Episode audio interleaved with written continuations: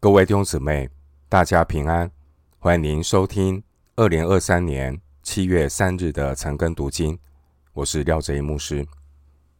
今天经文查考的内容是《使徒行传》第七章一到十六节。《使徒行传》第七章一到十六节内容是斯提反传讲救恩的历史，从亚伯拉罕到约瑟。首先，我们来看《使徒行传》第七章第一节。大祭司就说：“这些事果然有吗？”《使徒行传》第七章记载司提反在公会面前的答辩。在《使徒行传》的记载中，最长的讲章。不是十二使徒中的彼得，也不是外邦人的使徒保罗。使徒行传所记载最长的讲章，是出于管理饭食的司提反，六章二节。这篇讲章充分证明，聚集在耶路撒冷的门徒们，他们已经领受了使徒的教训。二章四十二节。因此呢，当神的时候来到的时候，他们将要被分散出去，为福音做见证。八章一节。经文第一节，大祭司说：“这些事果然有吗？”这是指那些说希腊话的犹太人，他们指控尸体反，不住的。践踏圣所和律法，六章十三节。而这段经文记载司提反的答辩，就是围绕在圣所和律法这两个主题。司提反他被指控糟蹋圣所，宣扬耶稣要毁坏此地，六章十四节。因此呢，斯蒂凡就针对这一点来反驳。斯蒂凡指出，神是无所不在的神，是不会被局限在以色列和耶路撒冷。第二节、第九节，神也不能被局限在会幕或圣殿里。四十四到五十节，六章十一节。斯提反被指控糟蹋律法，说谤读摩西和神的话，宣扬耶稣要改变摩西所教给我们的规条。六章十四节，针对这一点，斯提凡说，他并没有攻击或改变律法，反倒是犹太人的祖宗不断的抗拒神的拯救。二十五节、三十四节、三十五节，犹太人的祖宗拒绝摩西。二十五节、三十五节、三十九节，并且呢，他们的祖先敬拜偶像。四十到四十三节也逼迫先知。五十二节，而且不守律法。五十三节。斯蒂凡简要的回顾选民的四段历史，用事实证明犹太人和他们的祖先的那种不幸，他们常识的抗拒圣灵。五十一节，行为与他们的祖宗如出一辙。所以呢，七章五十一节说：“你们的祖宗怎样，你们也怎样。”接下来是司提凡关于选民历史的讲论。我们分四大段，七章二到八节是神从美索不达米亚领出列祖；七章九到十六节是神借着约瑟在埃及保存属神的百姓；七章十七到四十三节是神借着摩西。从埃及领出他的百姓。七章四十四到五十节是关于帐幕和圣殿的建造。我们先来看斯蒂凡所讲述第一段的历史，七章二到八节，神从美索不达米亚领出列祖。接下来我们来看《使徒行传》七章二到八节，司提反说：“诸位父兄。”请听，当日我们的祖宗亚伯拉罕在米索不达米还未住哈兰的时候，荣耀的神向他显现，对他说：“你要离开本地和亲族，往我所要指示你的地方去。”他就离开迦勒底人之地，住在哈兰。他父亲死了以后，神使他从那里。搬到你们现在所住之地，在这地方，神并没有给他产业，连立足之地也没有给他，但应许要将这地赐给他和他的后裔为业。那时他还没有儿子。神说，他的后裔必寄居外邦，那里的人要叫他们做奴仆。苦待他们四百年。神又说：“使他们做奴仆的那国，我要惩罚。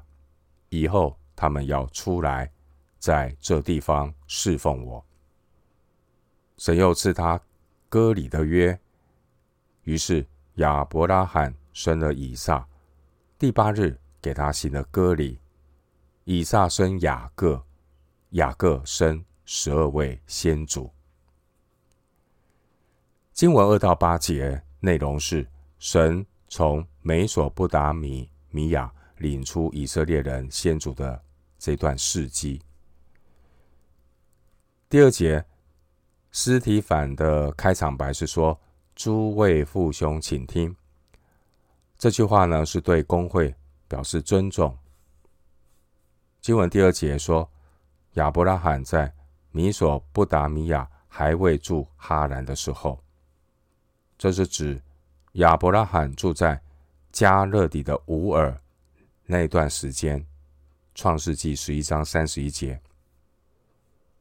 经文第二节的美索不达米亚，这是指两河流域，也就是底格里斯河和幼发拉底河流域的广大区域，包括乌尔、巴比伦、尼尼微、哈兰等地。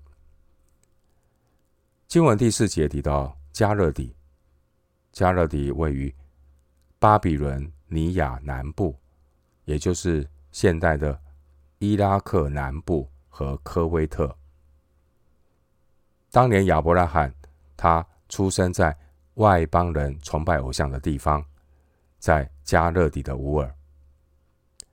亚伯拉罕第一次听见神的呼召，是记载在创世纪十五章七节。后来呢，在哈兰，亚伯拉罕再次的蒙神呼召，《创世纪》十二章一到五节。经文第六节说：“苦待他们四百年。”斯蒂凡将四百三十年选民在埃及受苦的时间取一个整数，参考《出埃及记》十二章四十节。经文第八节的割礼，这是指切割男性生殖器的包皮。这是一些古代中东民族原来就有的习俗，但对于选民而言，这是神用来与选民立约的证据。创世纪十七章十一节，要表明人与犯罪的旧生命隔绝，隔绝。要单单的信靠神，不靠着肉体，这就是割礼的意义。参考腓立比书三章三节，并且呢，神与选民所立的圣约，这是出于神的应许。第五节，并不是因为亚伯拉罕的好行为，而都是神的恩典，神的拣选。而选民的历史。其实就是神成就恩约应许的历史。第五节、十七节，经文二到八节的历史，具体的记记录呢，是在创世纪十二章的第一节到三十五章的二十九节。在这段列祖历史的记载中，司提反呢提出两个重点。首先是第二节提到荣耀的神在美索不达米亚的乌尔向亚伯拉罕显现，呼召亚伯拉罕前往应许之地。